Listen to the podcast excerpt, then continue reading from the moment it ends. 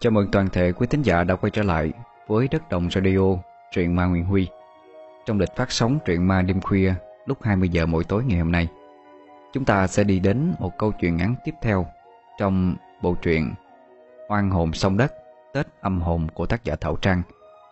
Um, hồi thứ 8 này chúng ta sẽ cùng nghe một câu chuyện về một cái hình tượng rất quen thuộc trong tâm linh dân gian, đó là ma trời. À, và tiện thể đây Huy cũng có một cái thông báo nhỏ đó là bắt đầu từ tối hôm nay. À, một chút nữa khi quý tín giả nghe xong truyện ở trên đất động radio mời quý tín giả qua bên kênh Nguyễn Huy là một kênh youtube cá nhân của Nguyễn Huy. Um, để nghe bắt đầu nghe tập 1 của Ghi lễ Tế Thần một sáng tác của tác giả Tịnh Thủy.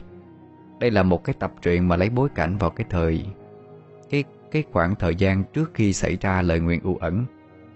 Mà mọi người đã nghe qua trong thời gian trước thì nghi lễ tế thần là một bộ truyện nói về à, cái thời mà Hồ Sĩ Hạ tức là cụ tổ huyền phi còn trẻ. À, có một người bạn là Phương là tức là đại sư Diệu Thiện cũng đã từng xuất hiện trong lời nguyện u ẩn rồi. Câu chuyện nguyên do như thế nào mà dẫn tới Hồ Sĩ Hạ à, thành ra một cái con người như vậy trong lời nguyện u ẩn? Thì truyện sẽ phát lúc 22 giờ mỗi tối ở trên kênh Nguyễn Huy hoặc là ở trên trang Facebook của Nguyễn Huy. Mọi người hãy theo những cái đường link Huy để trong phần mô tả để mà qua nghe truyện ủng hộ cho Huy nhé. Còn bây giờ thì mời tất cả quý thính giả cùng lắng nghe Ma Trời của tác giả Thảo Trang.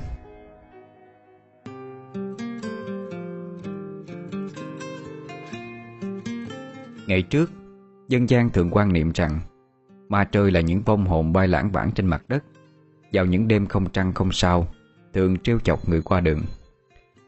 Nhiều người còn truyền tai nhau rằng, Ma trời là linh hồn của những đứa trẻ nghịch ngợm, Không may bị mất sớm.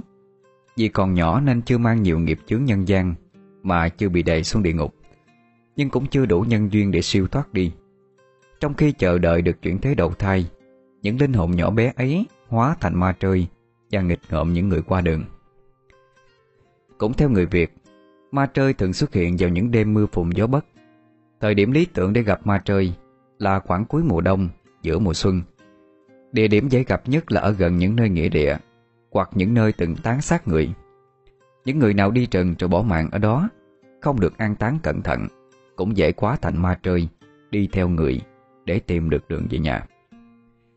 Mãi sau này khoa học bắt đầu phát triển, nhận thức của con người cũng được nâng cao thì người ta mới biết được rằng ma trời không phải là loại ma quỷ nào hết mà chỉ đơn giản là một hiện tượng hóa học mà thôi. Giống vậy trong xương và não người có chứa nhiều phosphor. Sau khi chết đi, các vi khuẩn sẽ phân quỷ xác và từ những cổ xác thối rữa sản sinh ra chất phosphin và diphosphin.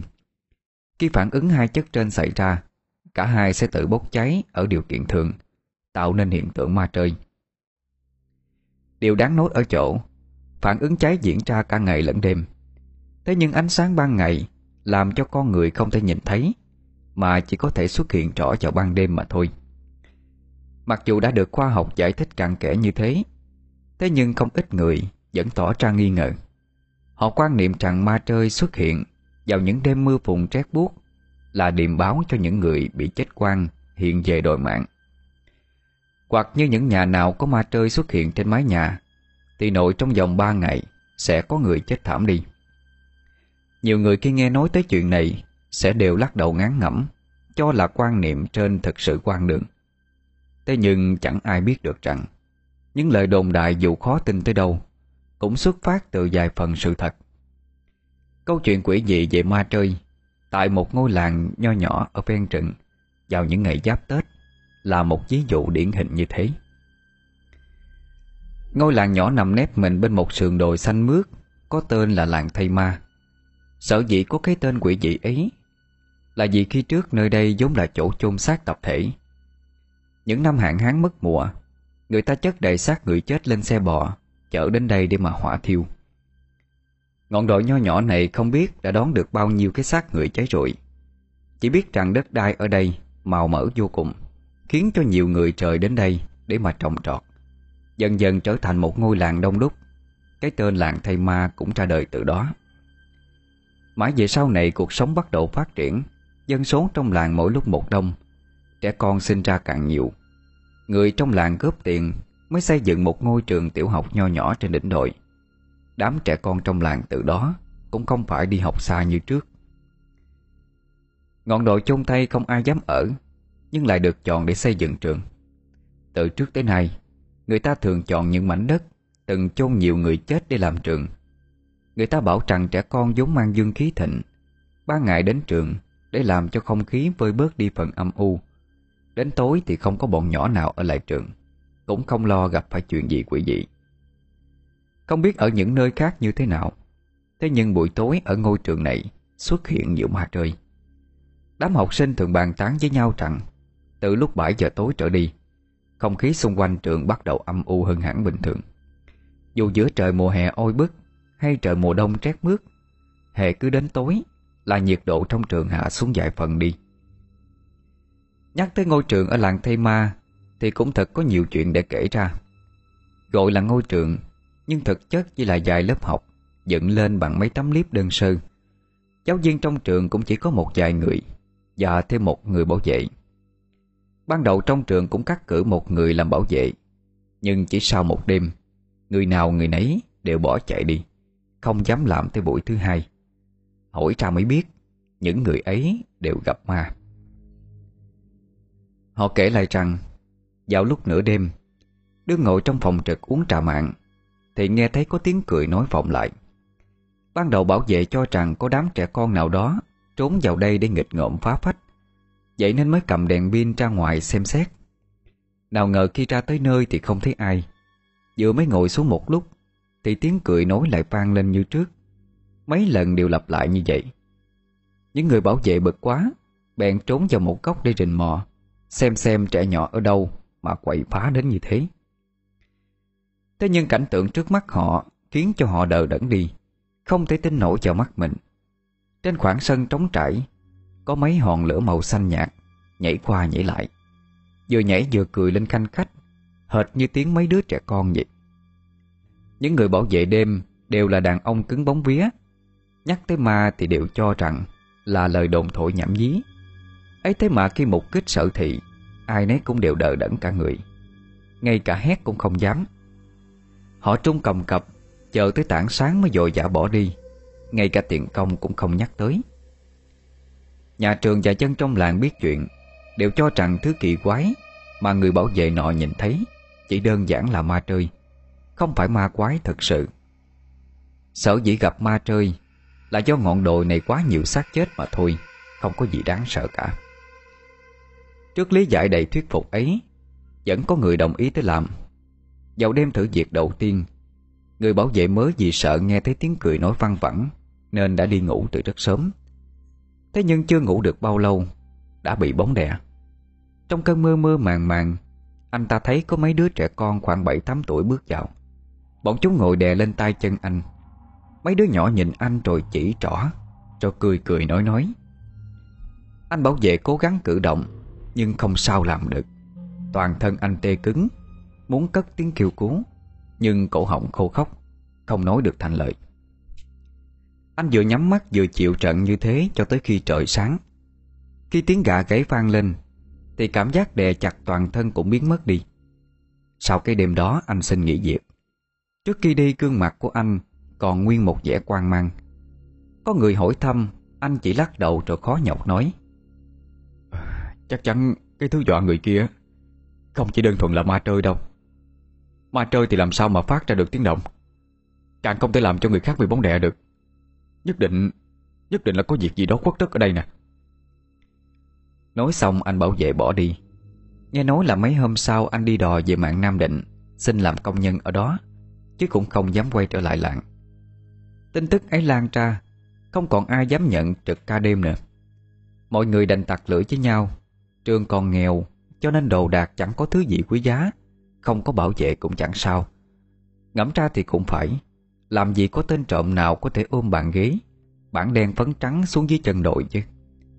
Thế là từ đó ngôi trường nằm trên ngọn đồi, Càng trở nên vắng vẻ mỗi khi chiều dậy Không có bảo vệ trực ca đêm, Trong làng lại càng xảy ra nhiều hiện tượng quá dị. Nào là bàn ghế bị xếp chồng lên nhau, Rồi thì dân làng thay ma nhìn thấy, Có ánh sáng quái lạ Phát ra từ cửa sổ lớp học. Đến khi đám thanh niên trong làng hò nhau lên xem, Thì ánh sáng ấy biến mất đi. Một đồn mười Mười đồn trăm. Nhiều trẻ nhỏ không dám đến trường. Chúng sợ những thứ vô hình, Ám chặt lấy cái tâm trí non nớt của mình. Người trong làng đành phải cầu diện đến một vị sư trụ trì Ở một ngôi chùa gần đó, Có pháp danh là Thiện Hữu. Nghe người trong làng thuật lại, Sư Thiện Hữu dội vàng đến ngay. Vừa đến trường, Sư cụ đã dội vàng ngồi xếp bằng, Rồi niệm Phật. Một lúc sau, Người mới lắc đầu. Nói với bà con dân làng. À, Trong trường này đó Có nhiều dông nhi lắm. Chúng bị trấn yểm ở đây lâu rồi. Có lẽ vì thời gian trấn yểm đã lâu Nên pháp lực cũng bị hao mòn đi ít nhiều.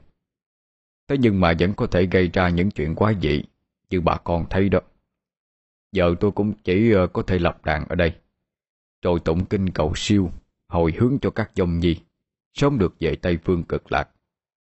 Sau này nếu đủ nhân duyên ắt sẽ có người đến giúp bà con vậy. Người trong làng nhìn nhau thở dài. Họ cùng nhau sắm sửa lễ lạc, Rồi lặng lẽ chắp tay làm lễ Dưới sự chủ trì của sư thiện hữu. Khi lễ đã mãn đi, Sư cụ trầm ngâm một lúc, Rồi dặn người dân trong làng tuyệt đối không được làm kinh động Đến mấy cái dông nhi trong trường. Ngọn đồi của làng Tây Ma vốn có nhiều hài cốt nhưng đa phần đều đã đi đầu thai ở nơi khác từ lâu. Duy chỉ có những dông nhi này Vẫn lãng giảng ở đây Lại mang quán khí sâu dậy Cho nên tuyệt đối không thể phạm vào. Nếu không thì sẽ mang tai họa. Một thầy giáo trẻ tuổi trong trường Nghe thấy thế thì lo lắng hỏi. Ờ bạch thầy Vậy có tổng cộng bao nhiêu dông nhi ở đây vậy? Sư cụ thiện hữu khẽ thở dài Rồi nói. À, Có bảy dòng nhi. Nếu ta không lầm, Thì các dòng bị chết khi còn rất nhỏ, Chừng bảy tám tuổi thôi. Người trong làng tần ngần nhìn nhau. Vài người đàn ông tiễn sư cụ một đoạn, Rồi cũng lũ lượt kéo dậy Ngôi trường trở thành đề tài bàn tán của cả làng trong một thời gian sau đó. Đám thanh niên trẻ tuổi trong làng còn rủ nhau lên đồi Để tìm xem có thấy mấy cái đốm lửa ma trời hay không. Thế nhưng từ cái ngày sư thiện hữu lập đàn tràng thì không còn ai nhìn thấy đốm lửa ma trời nữa. Nhiều người nói rằng Phong Nhi kia đã bỏ đi mất rồi. Cũng có người đoán già đoán non rằng Sư thiện hữu đã mang đám ma trời đi mất. Mỗi người một ý, Không ai chịu ai. Nhưng chẳng người nào có thể phủ nhận rằng Sau cái lần lập đàn tràng đó, Đám lửa ma trời đích thị là không còn xuất hiện. Không khí quỷ dị xung quanh trường Cũng giảm dần đi. Cho tới một buổi sáng giáp Tết nọ Người ta phát hiện sân trường bị đào xới tung tóe lên. Sáu cái tiểu bị đào lên Rồi vứt chỏng chơn Và thảm cảnh kinh hoàng lúc ấy Mới thực sự bắt đầu. Năm ấy trời rét đậm rét hại. Ngay cả đám trâu bò ngày thường Vẫn cày bừa khỏe là như thế, mà cũng phải quấn khăn áo thật vậy Mới có thể miễn cưỡng chống chọi Với gió mùa đông bắc. Người trong làng lắc đầu bảo nhau có khi Tết năm nay đối to rồi. Lạnh như thế này thì làm sao có thể bước ra ngoài, Buôn bán? Đặng kiếm chút tiền lo cho ngày tư ngày Tết được chứ. Giữa lúc bộn bề như thế, Người dân làng thay ma biết được tin. Có sáu cái tiểu sành bị môi lên từ dưới đất. Xương cốt bên trong đã mất sạch đi. Người làng quan mang rủ nhau tới tận nơi để xem, Rồi chia nhau đi tìm kiếm xung quanh ngọn đồi. Thế nhưng chẳng có tin tức gì. Có người nói rằng nên đi báo công an, Nhưng bị mọi người gạt đi. Bởi lẽ xương cốt trong tiểu sành Là của ai thì còn chưa rõ, Làm sao có thể báo án được. Dân trong làng bàn bạc một hồi, Rồi quyết định mang sáu cái tiểu sành Tới mảnh đất sau trường để mà chôn. Lại còn bài lễ lạc cúng bái rất cẩn thận, Rồi ai về nhà nấy. Cũng từ đó, Trong trường lại không hề yên bình như trước. Ban đầu thầy giáo Khiêm trong trường nhìn thấy mấy cái bóng trắng Lấp ló ở cửa phòng học Vào lúc tối muộn. Thầy Khiêm cho rằng học sinh chưa về hết Nên cất tiếng gọi ý ới. Vậy mà chẳng có ai trả lời. Lấy làm lạ, Người thầy giáo trẻ tuổi mới lại gần Thì phát hiện ra mấy cái bóng trắng đó Là những đốm lửa ma trời xanh lẹ Sáng trực lên trong đêm tối. Từ những đốm lửa ấy phát ra những tiếng trích đầy phẫn nộ. Cứ như thể có một bầy trắng Đương phục kích tấn công con mồi ở đâu đây? Thầy Kim sợ quá Bèn hét lên Rồi ba chân bốn cẳng chạy một mạch xuống dưới chân đồi. Ngay cả ngoái đầu lại Nhìn cũng không dám nữa. Người trong làng nghe thấy tiếng hét Thì tò mò mở cửa bước ra ngoài nghe ngóng. Người ta hỏi thăm Thì thầy Kim chỉ kịp lắp bắp trả lời. Nó, nó, con, con, mà, mà trời, nó quay lại rồi.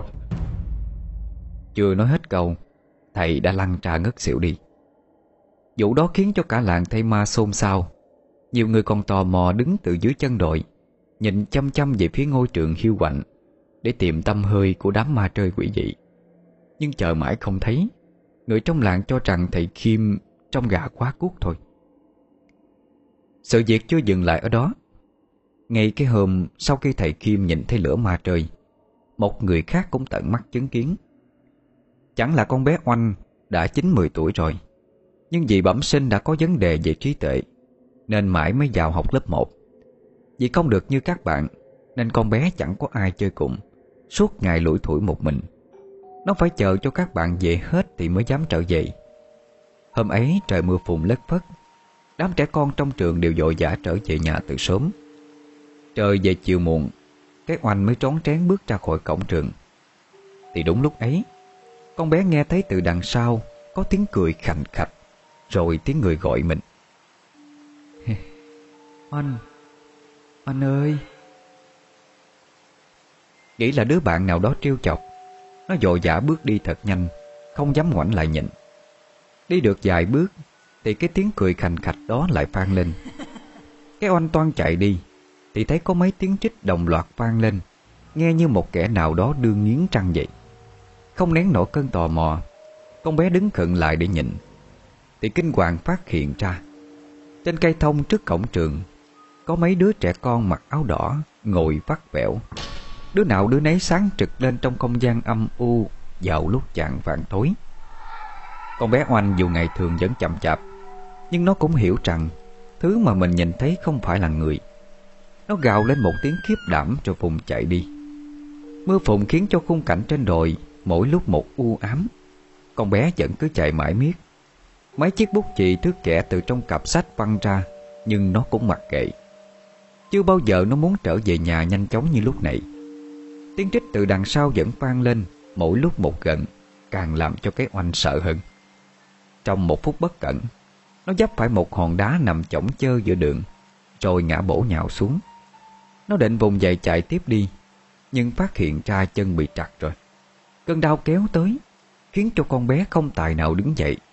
Đành bất lực nằm sóng xoài ra mặt đất, Nhìn về hướng phát ra tiếng trích, Tiếng cười khoái lạ kia. Trong giây phút ấy, Nó nhìn thấy mấy quả cầu phát ra ánh sáng xanh lẹ Bài tới bài lui lại gần mình. Mấy quả cầu cháy trực lên, Giống như một đốm lửa, Nhúng nhảy giữa không trung. Thế rồi một quả cầu bay lại gần nó. Con bé nhìn thấy bên trong quả cầu có một gương mặt trẻ con đương mỉm cười. Nhưng đôi mắt của đứa bé Bị khâu lại. Một cảm giác ớn lạnh xâm chiếm lấy toàn thân.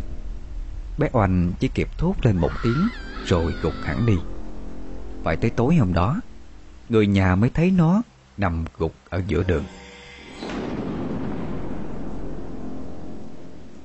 Bố mẹ Oanh hô hoáng đưa con đi cấp cứu. Từ làng Thay Ma đi tới thị xã cũng phải mất gần 15 phút. Trên đường đi thì con bé tỉnh lại một lần, Rồi lại ngất xỉu đi. Điều kỳ quái hơn nữa, Dù đôi mắt đương nhắm nghiện, Nhưng con bé vẫn cứ lẩm bẩm Một bài vè rất là kỳ lạ. Tay cầm con dao, Làm sao cho sắc, Để mà dễ cắt, Để mà dễ chặt.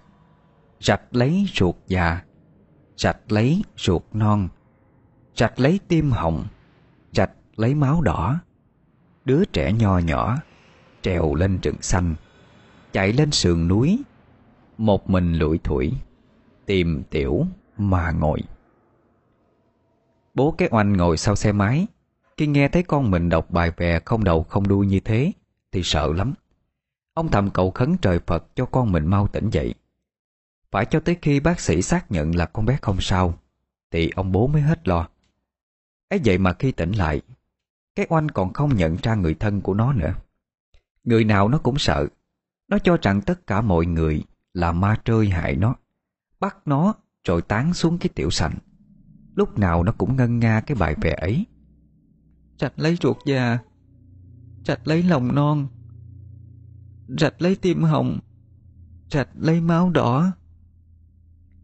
Ai biết chuyện cũng bảo rằng Cái oanh vốn đã nửa tỉnh nửa điên Cuối cùng thì trở thành điên thật Ban đầu mọi người không hề biết chuyện gì đã xảy ra với cái oanh Vào cái ngày mưa phùn hôm ấy. Thế rồi trong một lần dọn dẹp phòng ngủ của con gái, Mẹ cái oanh thấy những bức tranh rời rạc Trên cuốn vở tập vẽ. Bà lấy làm lạ lắm, Nên nghiền ngẫm một hồi lâu thì mới phát hiện ra. Trước khi gặp nạn, Con bé đã gặp bầy ma trơi trong trường Tất cả đều được tái hiện bằng những bức tranh rời rạc. Bà cố gắng nhìn kỹ từng bức tranh một.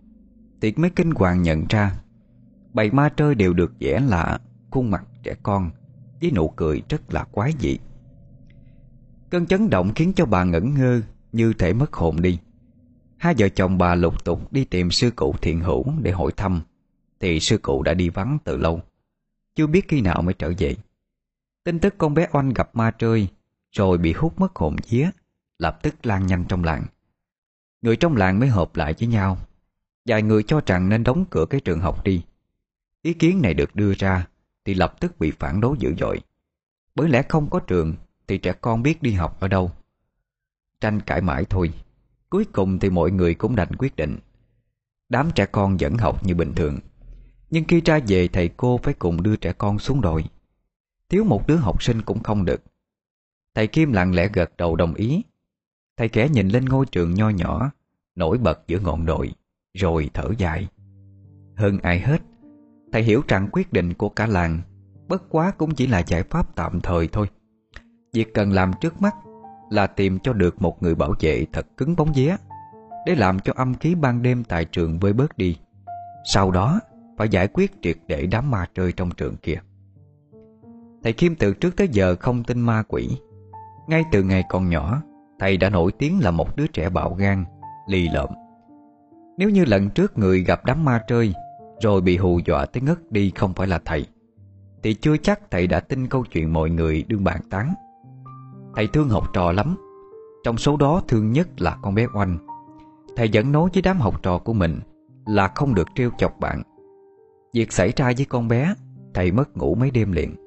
Thầy tự trách bản thân nếu như hôm đó không nghỉ dậy, Thì chưa chắc con bé Oanh đã xảy ra chuyện. Từ ngày con bé nghỉ học đi dù là không nói ra, Nhưng ai cũng nhìn thấy một cái bóng đen ảm đạm Bao phủ lấy ngôi trường nhỏ bé này. Trực giác mách bảo thầy Kim biết rằng, Sắp tới sẽ có một chuyện ghê gớm lắm ập tới, Liên quan trực tiếp tới đám ma trời quái lạ kia. Và thầy không ngờ rằng, Linh tính của mình đã đúng. Chiều 27 Tết hôm ấy, Có gia đình kỳ quái xuất hiện ở trong làng.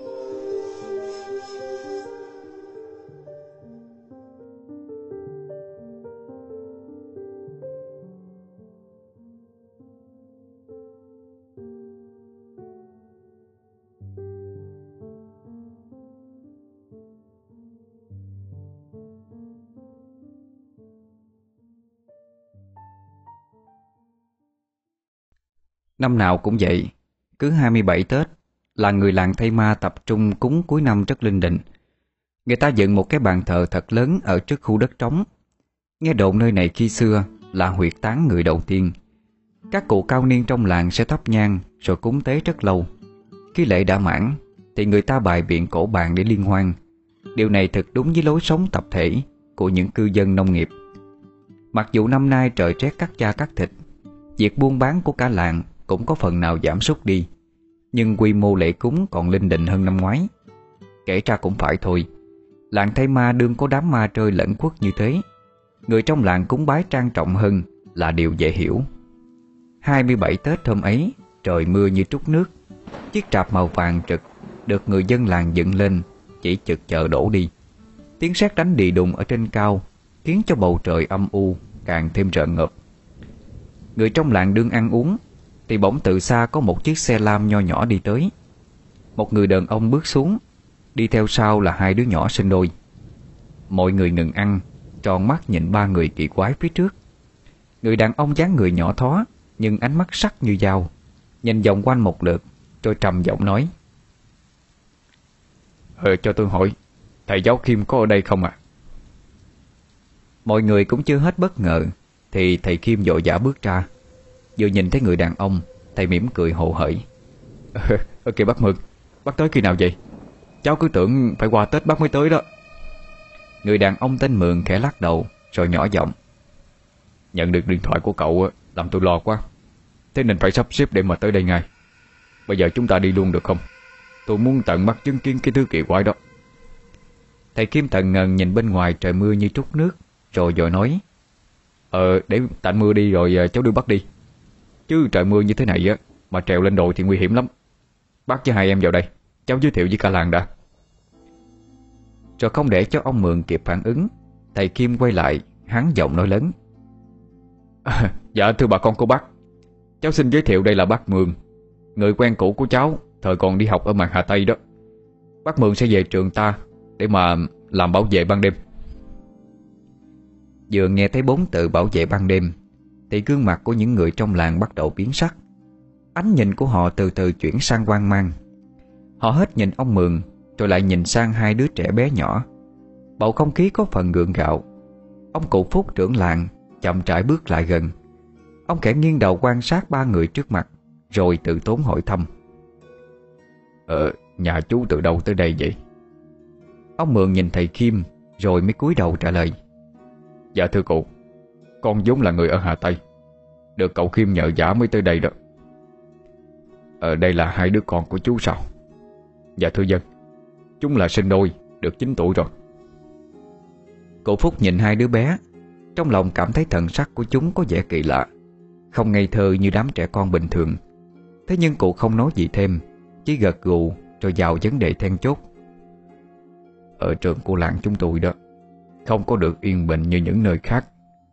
Dù chú ờ, có nhận công việc bảo vệ hay không, Chúng tôi cũng phải nói trước để cho chú hiểu được. Những người bảo vệ trước đây ờ, Đều không thể nào trụ được quá hai đêm. Mà chú còn mang theo con cái như thế này nữa Liệu ờ, có làm được không vậy? Ông Mượn nghe thấy thế thì cười xoan Không giấu gì cụ. Thầy Kim cũng đã nói sơ về tình hình ở đây cho con biết rồi. Con tới đây cũng là vì cái chuyện này.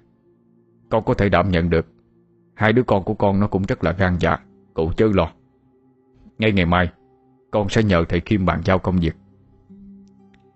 Cụ Phúc toan nói thêm điều gì nữa, Nhưng rồi cũng khẽ gật đầu, Rồi chỉ vào mâm cổ phía sau. Thầy Kim biết ý, Bèn dội giả dẫn hai đứa nhỏ đi trước, Riêng bác Mượn thì đi đằng sau. Có vẻ gì tò mò quá Mà người ta quên cả ăn. Đám trẻ con trong làng nhìn hai đứa nhỏ Cũng xì xào bàn tán. Hai đứa con sinh đôi của ông Mượn vốn dĩ là một trai một gái. Đứa bé gái mặc một chiếc áo bông màu xanh nhạt. Đứa bé trai đầu đội mũ len, Che kín cả đôi tay Hai đứa đều kiệm lời như ông cụ non. Làn da của chúng hơi xanh xao, Nhưng có vẻ được chăm sóc cẩn thận. Mẹ các oanh gấp miếng thịt gà cho chúng. Bọn nhỏ khẽ cúi đầu tỏ ý cảm ơn, Rồi lặng lẽ ăn. Mọi người lại ăn uống như trước. Thỉnh thoảng lại quay nhìn về ba người lạ mới tới, Với ánh mắt lạ lùng. Ông Mượn vẫn điềm nhiên uống rượu, Rồi đi theo thầy Kim về nhà. Cả đêm hôm ấy, thầy Kim không sao ngủ được. Thầy nhường chiếc giường duy nhất trong nhà Cho ba bố con của ông Mượn. Một mình nằm trằn trọc, Thầy nhớ lại những câu chuyện lúc trước. Ngày đó thầy chỉ là một cậu sinh viên năm đầu tiên, Mới từ làng Thay Ma đi trọ học. Trong một lần gặp gỡ trên chuyến tàu cuối năm trở về quê, Thầy mới quen biết được ông Mượn. Ông Mượn lúc đó đương đi bắt ma. Mới đầu thầy Kim cho rằng người đàn ông ấy Chỉ là phường lừa đảo, Chuyên đi tìm những người nhẹ dạ cả tin Để vòi tiền. Nhẹ thì phán rằng người ta có dông theo Hoặc bị ma nhập. Cao tay hơn Thì tìm đến tận nhà người ta để mà bắt ma. Mà đâu không thấy, Chỉ thấy mấy ông thầy bùa trũng trĩnh tiền. Thầy Kim ghét lắm. Thầy nghĩ bụng người ngồi trước mặt mình đây, Chắc chắn là tìm đến nhà nào Để bài trò phù thủy môi tiền mà thôi ấy thế mà ngàn lần dạng lần, Thầy Kim cũng không thể ngờ rằng, Ông thầy trước mặt chuẩn bị bắt ma ở trên tàu, Ngay trong toa tàu mà thầy đương ngồi. Sau cái lần chứng kiến việc bắt ma ly kỳ đó, Thầy Kim mới thực sự tin, Ông thầy này thực sự có khả năng về huyền môn. Cả hai quen biết với nhau từ ngày đó. Bây giờ ngôi trường nhỏ trong làng Gặp phải thứ quỷ dị. Thầy Kim đành điện thoại nhờ cậy ông Mượn Mặc dù trong điện thoại không tiện nói nhiều ra nhưng ông Mượn cũng có thể phần nào hiểu được, Rồi thu xếp lên đường ngay. Thầy Kim co tro trong chiếc chăn mỏng dính, Nằm nghỉ ngợi mãi không sao ngủ được. Chiếc đồng hồ cũ kỹ treo trên tường, Vang lên những tiếng tích tắc. Đồng hồ vừa điểm 3 giờ sáng, Đột nhiên đứa bé trai nhà ông Mượn Đột ngột ngồi dậy.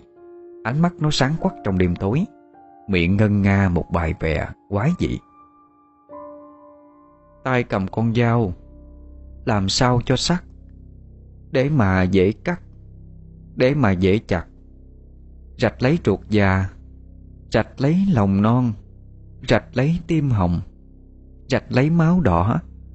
Đứa trẻ nho nhỏ Trèo lên rừng xanh, Chạy lên sườn núi, Một mình thui thủi, Tìm tiểu mà ngồi. Thầy Kim nghe thấy bài về bèn giật mình nhổm dậy. Vừa nhìn dáng vẻ kỳ quái của đứa bé trai Sống lưng của thầy đã lạnh toát. Thầy kẻ nuốt nước bọt rồi hỏi Ờ nè con Con, con nói gì vậy? Đứa bé trai không trả lời. Nó khẽ nghiêng đầu như thể nghe ai đó nói. Một lúc sau nó quay ra nhìn thầy Kim Rồi nói một câu không đầu không đuôi. Trong bài vè có câu Tìm tiểu mà ngồi Tiểu ở đây là tiểu sành Dùng để tán xương người chết đó. Có nhiều người đương đi tìm tiểu lắm đó. Đã tìm thấy chưa? Thầy Kim trợn cả người. Mặc dù giữa đêm mùa đông, Nhưng mồ hôi vẫn túa ra như tắm. Toàn thân trung lên cầm cập.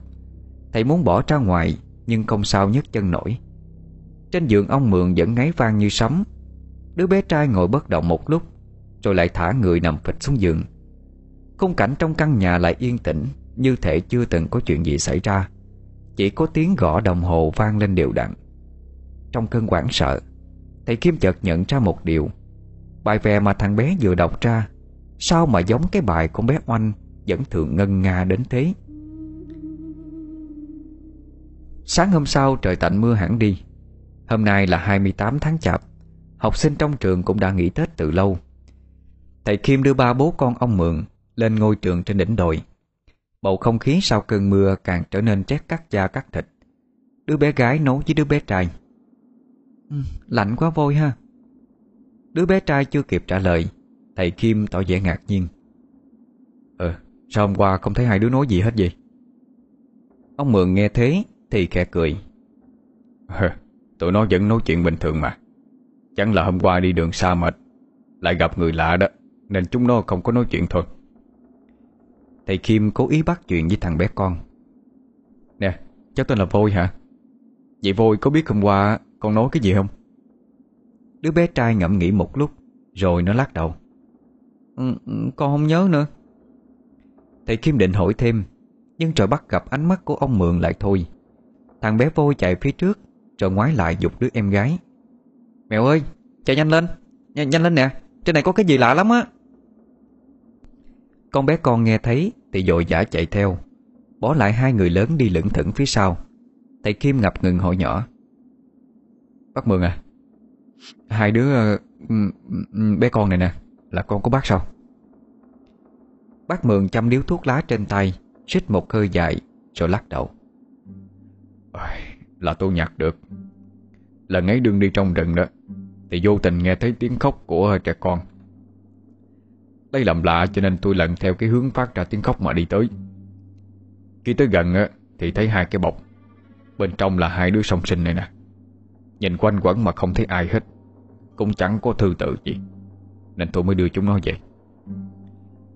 Ừ, việc đó xảy ra lâu chưa à? Sau cái lần mà tôi ờ, gặp cậu trên chuyến tàu cuối năm một thời gian đó. Thầy Kim khẽ nhíu mày. Vậy ờ, chắc có người không nuôi được. Nên mang hai đứa nhỏ để đó. Mà kể ra cũng kỳ lạ. Bình thường những đứa trẻ bị bỏ rơi như thế này á, Phải là những đứa bị dị tật bẩm sinh Hoặc gia cảnh khó khăn quá không có kham nổi. Đằng này, Ông Mượn không nói gì. Ông kẻ vẫy tàn thuốc trong gió, Rồi hất mặt nhìn về phía trước. Chuyện này không thể nói trong một hai câu được đâu. Còn về bản lĩnh của hai đứa nó, Lát nữa cậu sẽ biết. Khi hai người đàn ông đi tới nơi, Thì hai đứa bé sinh đôi Đã đi vòng quanh khu vực, Phát hiện ra mấy chiếc tiểu sành ngày trước. Cái mẹo đương nhìn chăm chăm xuống đất, Còn thằng bé vôi thì rì rầm Như thể nói chuyện với ai đó. Thấy cảnh tượng có vẻ kỳ lạ, Ông mượn tra hiệu thầy Kim im lặng để quan sát. Bọn nhỏ đi tới đi lui, Gương mặt của chúng không còn vẻ ngây thơ như trước nữa, Mà thay vào đó Là một thái độ nghiêm túc tới lạ lùng. Một lúc sau Ông Mượn đi tới hỏi hai đứa con. Sao rồi? Hai đứa có thấy gì lạ không? Thằng vô nhìn cái mèo Con bé hít một hơi thật sâu Rồi mới nói. Ờ, ở đây có nhiều vong lắm bố à. Mà toàn vong trẻ con chết không toàn thay thôi. Con chưa nhìn thấy vong nào thê thảm như vậy á. Ông Mượn hơi cau mày Nghi hoặc hỏi. Ờ, Vong như thế nào? Có tới 7 cái vong. Một vong bị trạch ở ngực trái Hai vong thì bị trạch ở ổ bụng, Ba vong thì bị cắt lưỡi khâu miệng. Còn một vong thì chết toàn thây á, Nhưng mà bị luộc chín. Con bé cứ nói Như thể nó đương kể một câu chuyện rất đổi bình thường. Riêng ông Mượn thì xa sầm nét mặt đi. Ông quay sang hỏi thằng Phôi Vậy còn con thì sao? Con có nghe thấy cái gì không? Thằng bé Phôi khẽ nói Với gương mặt buồn trầu. Ừ, vong đang khóc bố ơi. Thi thoảng con còn nghe thấy tiếng vong chửi nữa.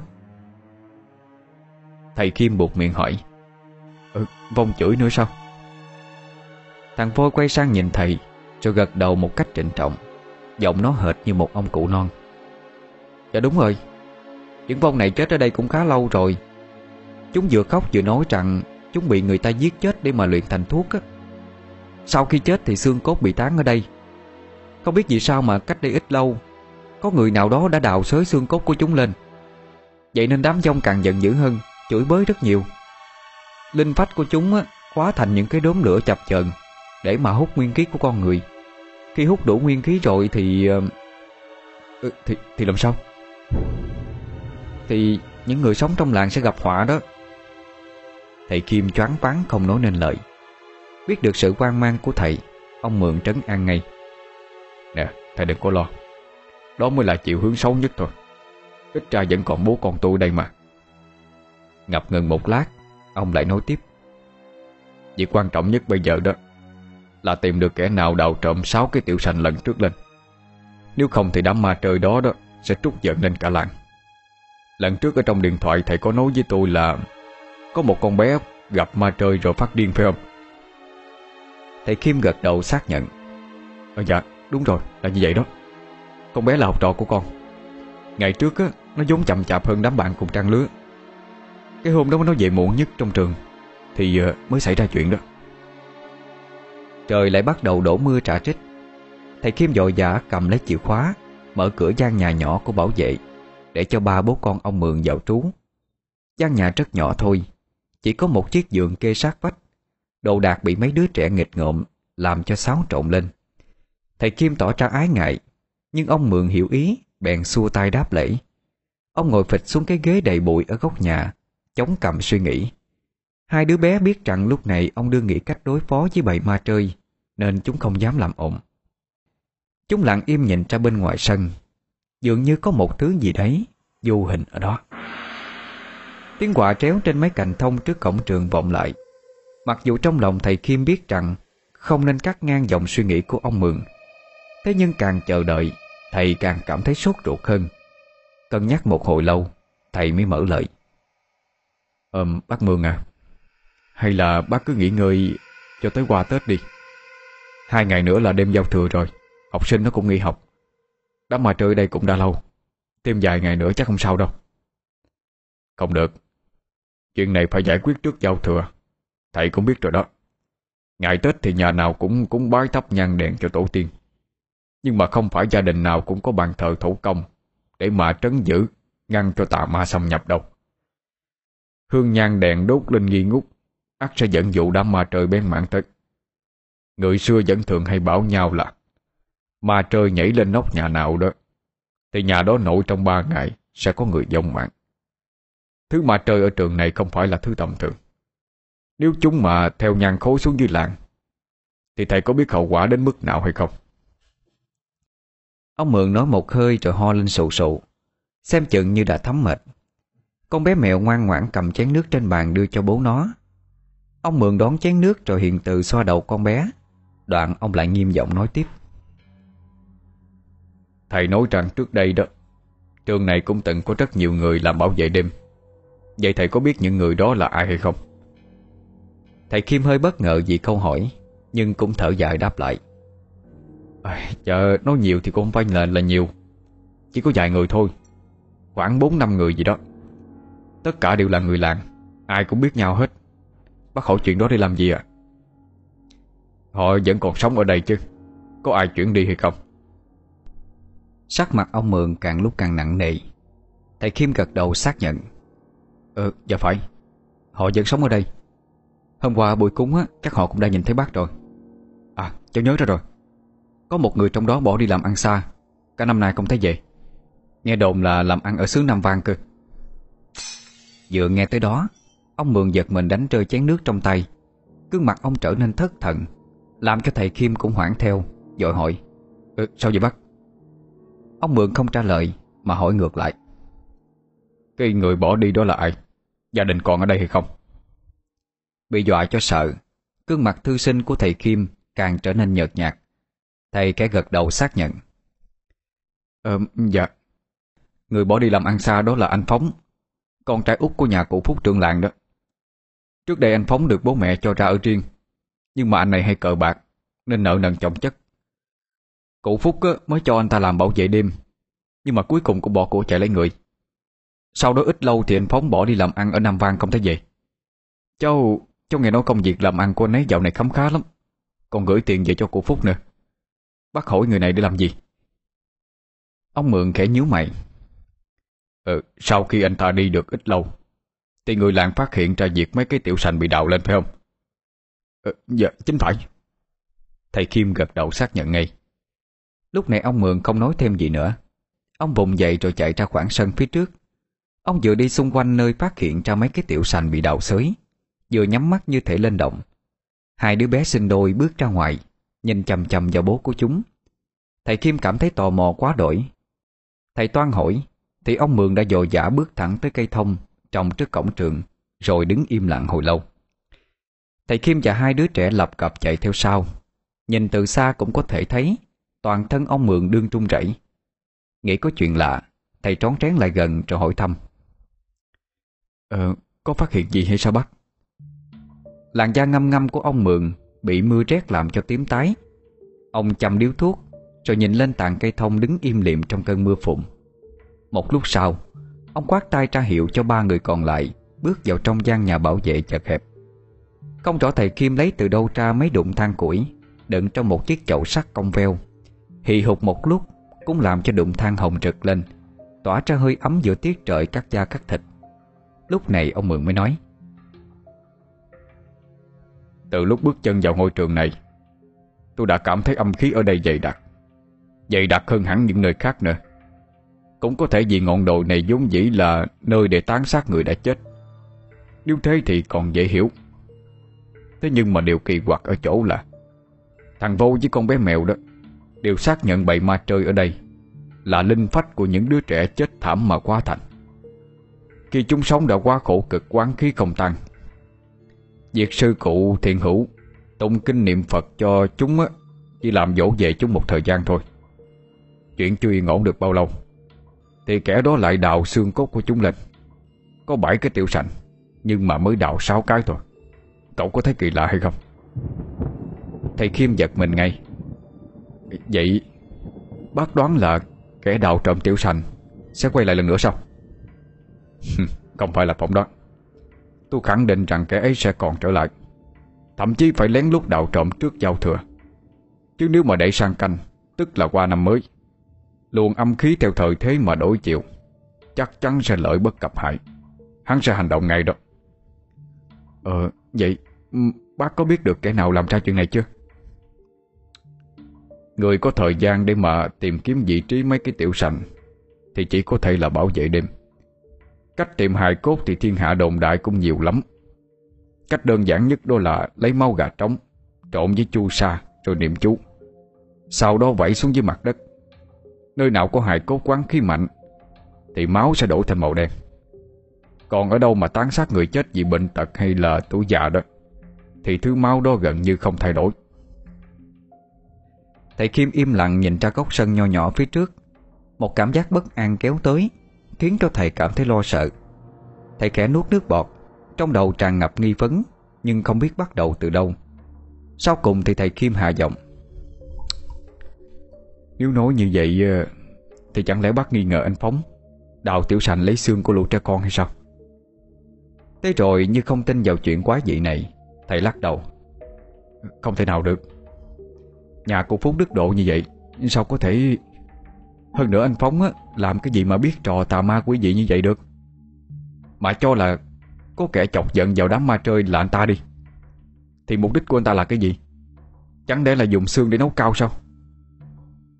Ông Mượn đang ôm hai đứa con trong lòng. Nghe thấy thầy Kim nói như thế Thì bật cười lên. Thầy khéo đùa. Thứ xương đã hết sạch cốt tủy Nấu cao thì có tác dụng gì đâu. Người ta dùng thứ đó đi luyện bùa luyện ngải Xương của kẻ nào chết càng quán hận, Thì pháp lực của bùa ngải càng lớn. Thứ bùa ngải này không xuất hiện Ở vùng Tây Bắc nước ta đâu, Mà chỉ các thầy bùa Nam Vang mới ưa chuộng. Họ thường cho người đi khắp nơi Để mà lùng mua những cái bộ xương cốt Rồi những mẹ con hài nhi.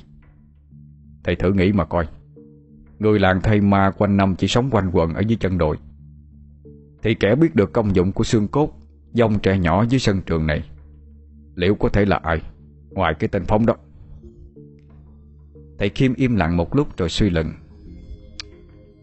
Vậy là rất có thể cái lúc mà tới Nam Giang làm ăn đó Anh Phóng biết được ở nơi ấy Xương người cũng có thể bán được.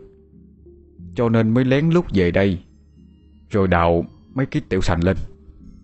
Trời ơi Bảo sao mà thời gian gần đây nhà của Phúc á, khấm khá lên hẳn lên Cô Phúc chắc hẳn là cũng chưa biết điều này đâu. Ờ việc đó thì tôi quả thật không rõ.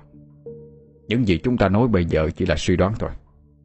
Kẻ đào trộm có thể là tên Phóng, Và cũng có thể không phải là anh ta. Thế nhưng kẻ đã đào được 6 chiếc tiểu sành, Thì nhất định sẽ tiếp tục đào cái cuối cùng. Rồi mang xương cốt còn lại của nó Mà đem đi bán cho mấy tên thầy bùa. Đứa trẻ trong chiếc tiểu sành cuối cùng ấy Nếu tôi đoán không lầm, Thì nó là cái đứa bị luộc chính, Có phải không mèo Ông vừa nói, Vừa quay sang nhìn con bé mèo Đang bám lấy tay của mình. Con bé nghiêng cái đầu nhỏ xíu Để phóng tầm mắt ra gốc cây thông. Chừng vài giây sau nó gật đầu Và không nói gì thêm. Thầy Kim nhận thấy thằng bé vôi Lại đổi cái mũ che đi đôi tay Như lần đầu gặp mặt. Có vẻ như nó tạm thời không muốn nghe Những oán linh vất vưởng khóc than, Chửi rủa nữa.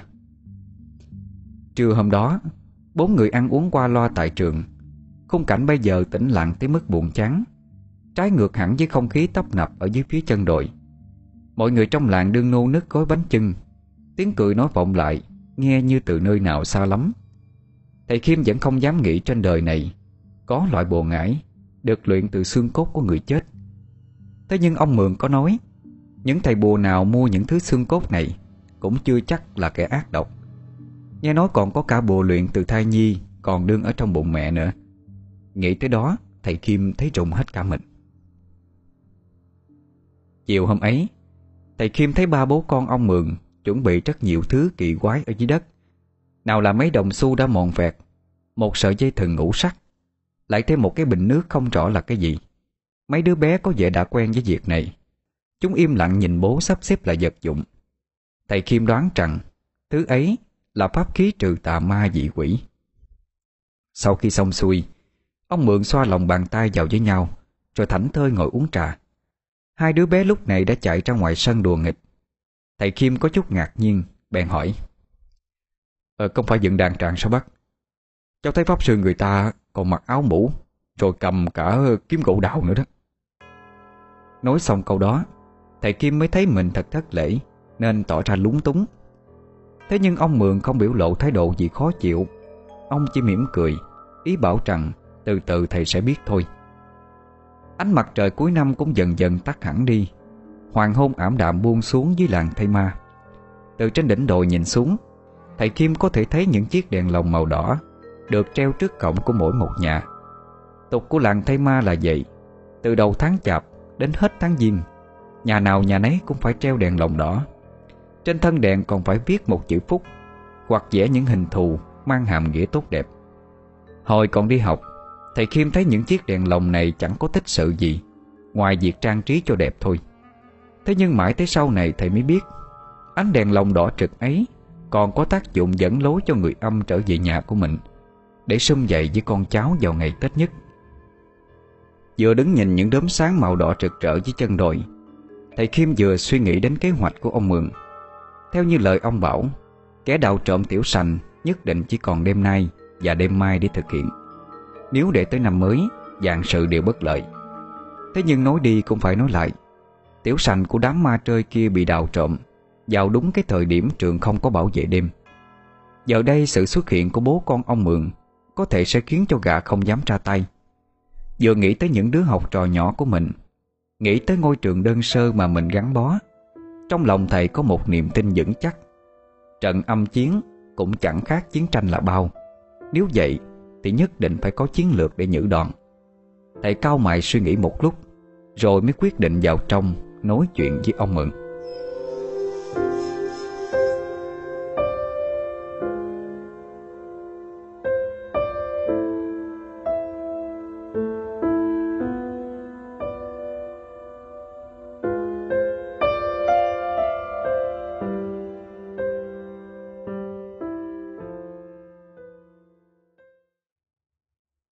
Đêm ngày 28 tháng Chạp Người trong làng thay ma được một phen náo loạn. Người ta nhìn thấy thầy Kim Mặt cắt không còn một hột máu Chạy từ trên trường về làng Vừa chạy vừa gào lên ầm ĩ. Bơ, bơ làng nước ơi Bơ làng nước ơi có bà trời Có bà trời. Người trong làng nghe thấy tiếng động thì đổ xô ra xem. Có nhiều người đương trong nồi bánh chưng Nghe thấy tiếng hét tưởng có trộm đạo Bèn cầm cả gậy gộc ra để mà tiếp ứng Người ta nhìn thấy rõ ràng mấy đốm lửa ma trơi Nhảy nhót trên cành cây thông trước cổng của ngôi trường nhỏ. Vài người phụ nữ yếu bóng vía Không nén nổi sợ hãi Mà bất giác hét lên. Ông cụ Phúc dội dã chống gậy ra xem. Nhìn thấy thầy Kim Người ngã vật xuống dưới nền đất ẩm Liền ra lệnh cho hai người thanh niên Đỡ thầy lên. Đoàn ông hỏi Ờ sao rồi đó Kim Có, có chuyện gì vậy? Thầy Kim nửa nằm nửa ngồi trên mặt đất Theo thào mà trả lời Cô, cậu ơi Mà, mà, mà trời Mà trời nhảy ở kia kìa. Cụ Phúc nhìn theo. Chẳng biết với con mắt đã lòa đi vì tuổi già Cụ có thấy được hay không? Chỉ biết rằng cụ lại hỏi thầy Kim. Thì bà bố con nhà ông bảo vệ mới đâu Họ vẫn còn trên đó sao? Thầy Kim nuốt nước bọt Lắc đầu một cách khó khăn. Dạ không Bố con họ bỏ đi rồi. Họ bảo ở đây tà khí quá chịu không nổi. Con còn chưa kịp nói hết câu Thầy bỗng trở nên co giật Mắt long lên sòng sọc Người sùi cả bọt mép ra. Gương mặt đỏ au Nước mắt nước mũi trào ra hệt như người bị chông nhập. Người trong làng bị dọa tới phát sợ Một người gào lên. Mau, mau mời à, sư sư cụ thiền hữu đến đi Thầy ấy bị dông nhập rồi. Có một người đàn ông sẵn giọng Không kịp đâu Để à, tao chạy về nhà lấy cành dâu tầm Giữ chặt lấy nó Giữ chặt nha, đừng có cho nó chạy mất đó. Ai đó đè chặt thầy Kim xuống đất. Cương mặt thầy vụt xuống nền đất ẩm. Người làng nhốn nháo đứng lại xem. Không ai muốn bỏ lỡ dịp tận mắt nhìn thấy Người bị ma nhập là như thế nào. Các người thầy Kim nhũng ra như con chi chi. Hai gã thanh niên đương ghi mạnh, Sợ rằng thầy bị ngạt, Cho nên dội nới lỏng ra. Chiếc áo khoác cũ kỹ của thầy lúc này Gần như ướt sũng. Đầu thầy ngoẹo sang một bên. Sau khi ho lên cùng cục mấy cái, Thầy bắt đầu đọc vẽ tay tay cầm con dao, làm sao cho sắc? Để mà dễ cắt, để mà dễ chặt. Rạch lấy ruột già, rạch lấy lòng non, rạch lấy tim hồng, rạch lấy máu đỏ. Những người chứng kiến nghe thấy thế thì thất kinh. Gương mặt ai cũng lộ vẻ bàng hoàng, không nói nên lời. Cụ phúc ngay ra vì sợ, cụ gào lên. Nè, cành dâu tầm cành dâu tầm tẩm nước tiểu, mau lên. Người đàn ông vội vã Cầm lấy cành dâu ướt nhèm tới. Chính ông ta tự tay buộc thật mạnh vào người thầy Kim. Từng tiếng phút phát ra, Thầy Kim cong người lên vì đau đớn, Nhưng miệng vẫn cố đọc cái bài vè: Đứa trẻ nhỏ nhỏ, Trèo lên rừng xanh. Ch, Chạy lên Trên rừng sườn núi, Một mình tôi thổi Người đàn ông vẫn không ngừng đánh. Và thầy Kim vẫn cố đọc câu cuối cùng. Một mình thui thủi. Tìm tiểu mà ngồi. Câu vẻ cuối cùng vang lên Thì không chỉ có tiếng của thầy Kim, Mà còn có thêm tiếng của một đứa bé gái đọc cùng. Ấy là cái oanh. Con bé tóc xõa dài, Gương mặt trắng bạch, Nổi bật trong đêm tối. Con bé không đi dài cũng chẳng đi dép. Có lẽ nó trốn bố mẹ nó ra khỏi nhà. Rồi theo tiếng đọc về mà tìm tới tận đây. Cái oanh Cái đầu ngút mắt Đọc về theo thầy giáo của mình. Thầy Kim bị đòn trôi đau quá nên đã ngất đi. Con bé oanh nhìn thấy cũng chẳng mảy may xúc động.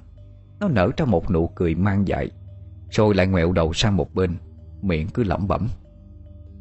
À, Rạch lấy ruột già Rạch lấy lòng non Rạch lấy tim hồng Rạch lấy máu đỏ. Người trong làng thay ma ngay ra vì sợ. Người đàn ông kia thấy quất cây dâu tầm có tác dụng Bèn vung tay định đánh con bé oanh để đuổi ma. Nhưng nào ngờ ông chưa kịp đánh Thì bố mẹ nó đã chạy tới Gào thét gọi tên con thất thanh. Nhìn thấy cảnh tượng trước mắt Bố nó xông tới giật cây dâu tầm Trên tay người đàn ông kia. Mẹ nó thì ôm chầm lấy con Miệng hét lên. À, Đừng, đừng đánh nó, ngày nào nó cũng vậy Nó, nó không phải bị ma nhập đâu. Cụ Phúc lúc này sẵn giọng nói. Thầy Kim là đàn ông con trai.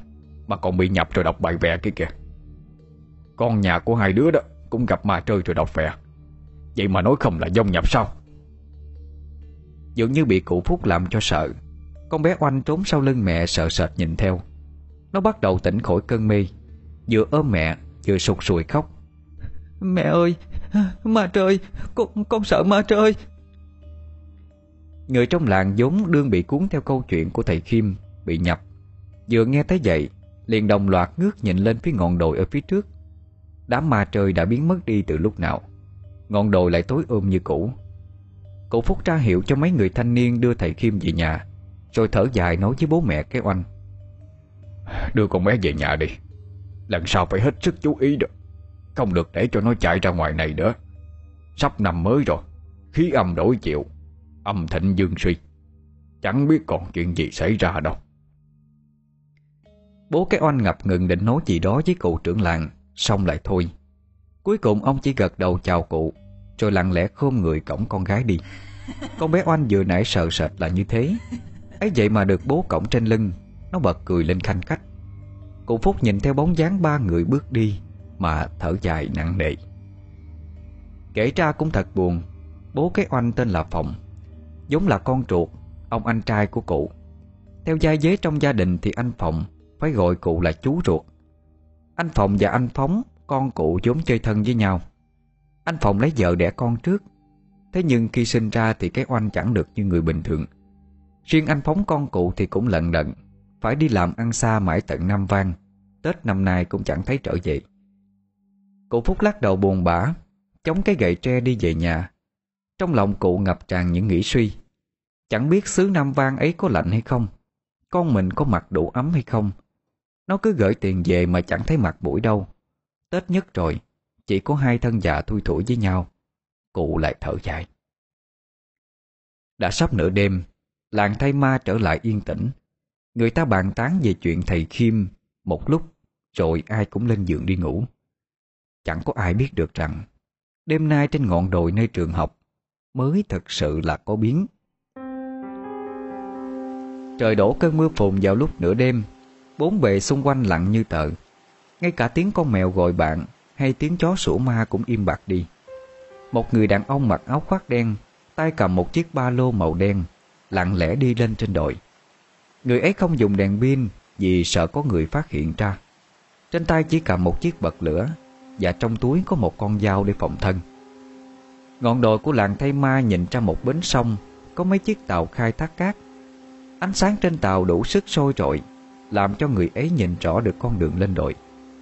Bầu không khí lạnh lẽo, Xen lẫn với mấy cây thông nhúm màu u tịch, Khiến cho người đàn ông có chút thấp thỏm. Trong lòng ông ta có một cảm giác bất an, Khó nói rõ thành lời. Rõ ràng lần trước anh ta đào số lượng tiểu sành còn lớn hơn như thế này, Vậy mà không có thấy hồi hộp bằng cái lần này đây. Anh ta do dự một chút, Định bụng quay về. Trong lòng anh ta biết rõ mỗi năm Ký âm một khác nếu như không đào nốt cái tiểu sành cuối cùng vào năm nay, Thì e rằng năm sau chưa chắc đã đào được. Mà kẻ có đào được, Thì oán khí của bộ xương cốt trong tiểu sành cũng đã tăng lên. Không biết chừng tai họa sẽ ập đến. Nhớ tới việc mấy đốm lửa ma trơi xuất hiện ra, Anh khẽ co người, Rồi đưa tay rút từ trong cổ áo ra Một chiếc bùa bằng xương. Anh ta nghe người ta nói, Xương này là của một thầy luyện ngải có tiếng ở Nam Vang, Đã được yểm bằng máu hổ. Đeo nó lên người, Thì không ma quỷ nào dám động tới. Nghĩ vậy, Anh ta có thêm động lực Rảo bước nhanh hơn. Chừng một lúc sau đã thấy cây thông ở trước mặt. Anh vòng ra bên hông trường, Lật bụi cỏ lên Để lấy một chiếc xẻng đã giấu sẵn. Sau đó mới quay trở lại chỗ cây thông. Anh nghĩ thầm trong bụng. Đây rồi. Cây thông quỷ quái. Chỗ của chiếc tiểu cuối cùng Nằm ở đây. Anh đi vòng quanh gốc thông. Vừa đi vừa vung vẩy ít máu gà, Trộn với chu sa. Lần trước đào sáu cái tiểu sành, Anh đã xác định được chỗ này. Vậy nhưng để chắc chắn, Anh ta vẫn thăm dò một lần nữa. Anh rút từ trong túi ra một chiếc đèn pin nhỏ xíu, kẻ chiếu nó lên cành cây. Lúc này anh phát hiện ra, Trên cây có buộc mấy chiếc khăn bẩn thỉu, Hệt như mấy chiếc vẽ lao bản vậy. Trong lòng lấy làm lạ, Nhưng cũng không quá để ý. Anh làm trầm độc chú. Máu gà tanh thoang thoảng Khiến cho anh cảm thấy hơi buồn nôn. Bệt máu gà vừa nhỏ trên đất Thì bỗng nhiên đen kịch lại. Biết đây là chỗ cần tìm, Anh dùng một cành que đánh dấu Rồi bắt đầu hì hục đào bới. 5 phút 7 phút, Rồi 10 phút trôi qua. Mồ hôi anh rơi lạ chả. Anh bắt đầu thấm mệt. Tự an ủi trong lòng mình, Đất ở ngọn đồi này không quá chai cứng. Chẳng mấy chốc là sẽ tìm được cái tiểu sành mà thôi. Nghĩ tới đó, Chiếc xẻng của anh ta chạm vào một thứ gì đó, Phát ra âm thanh keng. Anh mừng trở, Nhịp xẻng đào đất cũng trở nên nhẹ nhàng hơn. Một lúc sau, Một chiếc tiểu sành lộ ra trước mặt. Chiếc tiểu này không giống với những chiếc tiểu khác. Trên tiểu được buộc một sợi dây màu đỏ, Đã phai màu đi gần hết. Anh rì rầm khấn niệm bằng thứ chú rất lạ tai. Hệt như là tiếng miên vậy. Sau đó, Anh dùng chiếc dao này cái nắp tiểu sành ra. Trước mặt anh là một bộ hài cốt nhỏ xíu, Xương đã được xếp gọn gàng. Anh khẽ sôi thật kỹ đống xương, Phát hiện ra không thấy mẫu xương nhô ra Ở phần hạ bộ, Nên đoán rằng đứa trẻ chết năm xưa Là một bé gái. Anh dội giả gối kém đống xương vào trong ba lô. Thì đúng lúc này, Một giọng nói độc phè Lại vọng lên. Tay cầm con dao. Làm sao cho sắc? Để mà dễ cắt, Để mà dễ chặt. Anh giật mình quảng hốt nhìn xung quanh. Khi chưa kịp định thần, Thì ngọn đèn từ trong phòng bảo vệ vụt sáng. Một bóng người đàn ông bước ra, Theo sau là hai đứa bé. Anh ngẩn người nhìn ba bố con họ, Một suy nghĩ trong đầu thoáng nhanh. Chết mẹ Thằng bảo vệ vẫn chưa đi sao? Anh toàn bỏ chạy. Thì lúc này con đường lên đồi Xuất hiện vô số ánh sáng Từ những cái đèn pin. Và tất cả rồi vào anh. Bị ánh sáng làm cho lóa mắt. Theo phản xạ, anh giơ tay che mặt. Giọng nói quen thuộc vang lên bên tai. Bất ngờ thật. Tôi không nghĩ kẻ đầu trộm tiểu sành Lại là anh đó. Gương mặt của người kia hiện ra. Và anh phát hiện thầy Kim Đi lững thững về phía trước. Đằng sau lưng là đám thanh niên trong làng. Trước mặt là thầy Kim, Sau lưng là bố con ông bảo vệ. Anh ta bị dồn vào thế kẹt rồi. Thầy Kim vẫn còn trung lên Vì đòn trâu dâu tầm vừa lúc nãy. Nhưng ánh mắt của thầy sắc lẹm, Nhìn chừng chừng về phía anh, Khiến cho anh ta trung rẩy. Giọng thầy vang lên. Anh Phòng Kẻ đầu trộm tiểu sành chính là anh. Anh Phòng Là bố cái oanh, Bị gọi trúng tên nên giật mình sợ hãi Làm rơi cả chiếc ba lô nặng trịch đương cầm trên tay. Anh toan chạy trốn đi Nhưng đám thanh niên đã nhanh chóng Dàn thành một vòng tròn để bao vây. Gương mặt thầy Kim trở nên tức giận. Chính anh Chính anh đã chọc giận đám ma chơi cái trường này. Chính anh đã khiến con gái mình ra nông nổi này. Anh còn định đào trộm tiếp sao? Anh không có lương tâm hả? Càng nói Giọng thầy Khiêm càng trở nên tức giận anh Phòng bối rối chẳng biết phải làm sao. Nghe tới con gái mình, Thì lập tức gào lên kích động. Mẹ nó, cái thằng chó này, Mày biết cái gì? Mày làm sao mà biết tiền chữa bệnh tâm thần cho con tao á? Đắt tới nhường nào? Ở cái xó xịn này thì làm sao mà biết được? Vợ tao chết đói, Con tao thì bị điên. Đường cùng tao mới phải làm như thế này. Vậy mà, Cái lũ khốn nạn chúng mày Còn lừa tao. Anh Phòng chưa nói dứt câu Thì ngã quỵ xuống Toàn thân co giật lên. Ông Mượn kêu lên. Nè, nhanh, nhanh giữ nó lại đi. Không nó ngã lăn xuống bây giờ đó. Đám thanh niên hẹ nhau ghi chặt lấy anh Phòng. Cả đám lôi sành sạch anh vào giữa sân trường. Mọi người dạch mí mắt anh ra xem Rồi vẩy nước vào mặt anh Nhưng không có phản ứng. Người anh lúc này rủ xuống như một con rối đứt dây. Đúng lúc mọi người lơi lỏng cảnh giác anh Phòng đột ngột mở mắt ra Rồi vùng dậy chạy thẳng ra cổng trường. Thầy Kim với ông Mượn đương bàn bạc Thấy thế bèn gào lên đuổi theo. Thầy Kim hét lớn Nó giả vợ đó, bắt nó lại! Ông Mượn gọi hai đứa con Mèo, bôi tiền xu, dây thừng, nhanh lên! Không để cho bố kịp dứt câu Hai đứa bé chạy nhào vào đám thanh niên. Anh Phòng chạy phía trước Đám thanh niên chạy trầm trập đuổi theo phía sau. Ông Mượn cùng với hai đứa bé phóng như bay. Trời bắt đầu đổ mưa nặng hạt. Anh Phòng cứ mãi miết chạy, Con đường lên đồi ngày thường không quá xa. Vậy mà lần này như dài ra gấp bội, Nước mắt nước mũi của anh hòa lẫn với nhau. Khung cảnh trước mặt như nhòe đi trong chốc lát. Trong tay anh văng vẳng tiếng đọc vẹ của con gái. Đứa trẻ nho nhỏ, Trèo lên rừng xanh, Chạy trên sườn núi, Một mình thui thủi. Tìm tiểu mà ngồi. Anh phòng loạn choạng bước đi trong làng mưa. Miệng anh thở lên hồng hộc vì kiệt sức. Anh thọc tay sâu vào trong túi Để tìm kiếm con dao lúc nãy, Nhưng chẳng thấy gì. Bài vè vẫn vang lên. Anh càng chạy, Tiếng đọc vè lại càng to hơn. Anh gào lên như để át đi cái tiếng đọc vè, Nhưng vô ích. Bất chợt anh nhìn thấy phía trước mặt, Có mấy chùm sáng xanh đỏ lập lòe. Anh tưởng rằng thứ ánh sáng ấy Là đèn lồng treo trước cửa nhà Cho nên vội vã chạy theo sau. Anh chạy mãi Chạy mãi vẫn không đuổi kịp ánh sáng đó. Tiếng con bé oanh con của anh vang lên. Bố ơi Đi theo con Đi theo con đi bố ơi. Oanh, Oanh à, chờ bố.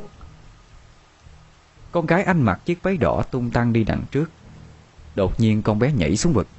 Anh trú lên một tiếng kinh hoàng rồi định nhào theo sau.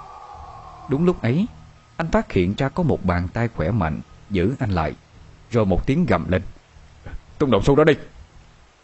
Chớp mắt một cái, Những thứ tròn tròn lấp lánh Được ai đó vung lên, Rồi rơi xuống đất tạo thành âm thanh len keng. Anh phòng trùng mình nhận ra Mình đương ở bờ vực. Dưới chân là bãi sông, Có mấy chiếc tàu xúc cát. Bằng một sức mạnh phi thường nào đó, Ông Mường đã kéo anh lại.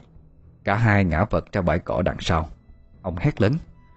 Dây thần Con bé mèo chạy như bay tới trước mặt anh Phòng Đương không ngừng dãy dụa. Con bé thổi một thứ bụi gì đó vào mặt anh Rồi dùng sợi dây đánh vào chân anh.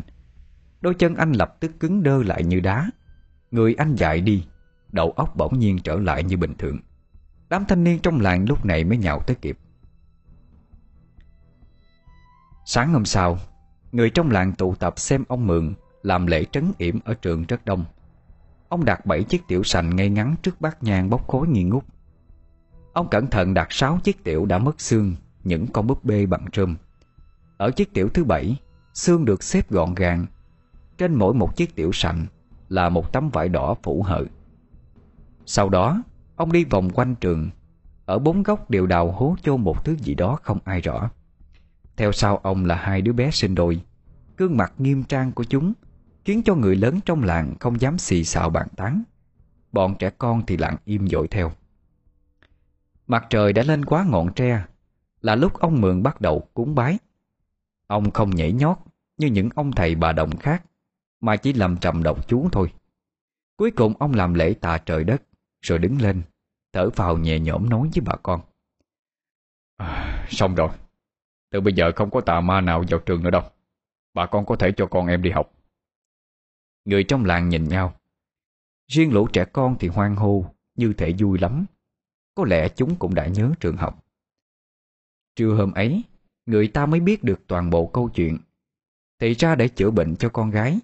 Anh Phòng đã phải chạy ngược chạy xuôi. Hết tìm bác sĩ, Rồi tìm tới bà thầy bối toán.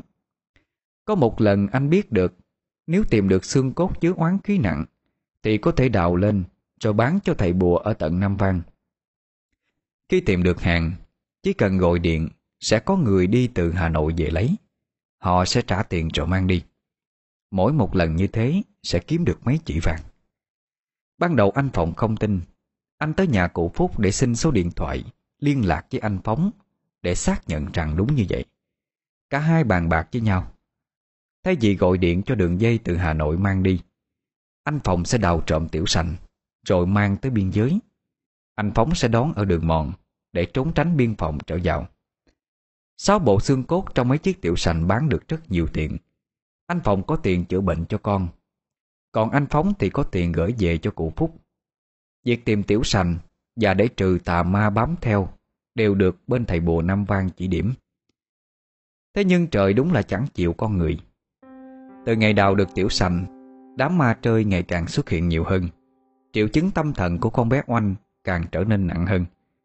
Riêng anh Phóng thì cũng bị bệnh, Nằm bẹp bên Nam Vang, Không thể về được. Cả hai người bàn tính với nhau Đạo nốt bộ hài cốt cuối cùng Rồi sẽ ngưng, Không làm cái chuyện thất đức này nữa. Thế nhưng việc cuối cùng cũng không trót lọt. Nghe anh Phòng theo thào kể lại, Cụ Phúc bật khóc trưng trức. Riêng ông Mượn thì lắc đầu thở dài. À, Anh dại quá. Thật sự là quá dại. Sao anh lại có thể như vậy chứ? Hôm qua anh suýt trời xuống vực. Nếu mà không có mấy bố con tụi đó đó Thì anh mất mạng rồi. Ờ Lúc đó tôi còn tưởng như đã về tới làng rồi. Ánh đèn trước mặt là đèn lồng đó. Không phải. Ánh đèn mà anh thấy chỉ là ảo giác thôi. Thực chất là cái đám ma trời Dẫn đường cho anh đi lạc. Chúng muốn anh rơi xuống sông mà chết đi. Nghe ông Mượn nói Ai nấy đều trung rẩy nhìn nhau. Một người đàn ông hỏi lại ừ, Vậy tối hôm qua chúng tôi thấy rõ ràng Thầy Kim bị ma trơi dọa Rồi giờ chạy về tới làng thì sao ạ? Ông Mượn toan nói Nhưng cuối cùng lại nhìn về phía thầy Kim. Thầy Kim ho lên sụ sụ Rồi chậm rãi trả lời Đó không phải là ma trơi đâu. Người tìm xương cốt oán linh. Phải canh lúc chúng xuất hiện. Thú thật với cả làng lúc đầu á Tôi với bác Mượn cũng không biết đích thị là ai Đạo trộm mấy cái tiêu sành kia. Chúng tôi cho rằng là anh Phóng đã về Và ẩn nấp ở làng Chờ đạo trộm xương cốt mà mang đi. Thế nên tôi mới nghĩ ra cách Buộc khăn lau bản tẩm dầu lên trên cành cây. Sau đó bác Mượn mồi lửa Vào một cái uh, cái que dài Để mà chúng cháy rực lên như ma trơi vậy. Chờ hiệu lệnh của bác Mượn Tôi chạy về làng Chả vợ như bị ma trời đuổi. Sau đó thì mọi người đã biết đó. Ngưng lại một lát, Thầy Khiêm thở dài. Tôi cũng không ngờ Cái việc đào trộm đó Lại có tới hai người. Động chạm tới ma quỷ Thì chẳng thể nào yên ổn được. Không biết chừng Thầy Khiêm bỏ lẫn câu nói, Chiều tối hôm ấy, Ông Mượn lại làm pháp sự Để nhốt đám ma trơi Vào trong một chiếc bình lớn. Rồi đích thân ông đến gặp sư cụ thiện hữu. Ông muốn đem đám ma trơi này gửi về chùa Để chúng ăn mại nơi cửa Phật. Sư cụ thiện hữu nhận chiếc bình trong tay Rồi khẽ hỏi Ờ, trong này có đủ bảy dòng hay sao? Ông Mượn lắc đầu Bẩm cụ Chỉ có sáu dòng thôi. Một dòng con chưa kịp bắt Thì nó đã chạy mất rồi. Cả hai người nhìn nhau rồi thở dài. Không biết vô tình hay hữu ý mà cả ông Mượn lẫn sư cụ thiện hữu Cùng buộc miệng. À, Đúng là y trời. Từ sau lần ấy Trường làng thay ma không còn xuất hiện ma chơi nữa. Ông Mượn cũng cáo từ trời đi ngay sau đó. Thầy Khiêm vẫn ở lại trường Ngày ngày dạy học. Đám bảo vệ đêm cũng không gặp ma chơi như lúc trước. Sự việc tưởng chừng như đã yên lặng Thì đêm giao thừa của một năm sau Trong làng thay ma lại xảy ra chuyện. Giao thừa năm ấy, mưa to. Trong căn nhà nho nhỏ nằm cuối làng, Bỗng vang lên tiếng hét thất thanh. Mẹ con bé Oanh Phát hiện ra chồng mình treo cổ chết trong phòng. Con bé Oanh thì ngồi phịch dưới nền nhà, Mặc một chiếc váy đỏ, Vừa tô màu, Vừa khẽ ngân nga. Đứa trẻ nho nhỏ Trèo lên rừng xanh, Chạy trên sườn núi. Một mình thui thủi. Tìm tiểu mà ngồi. Mà chơi đòi mạng.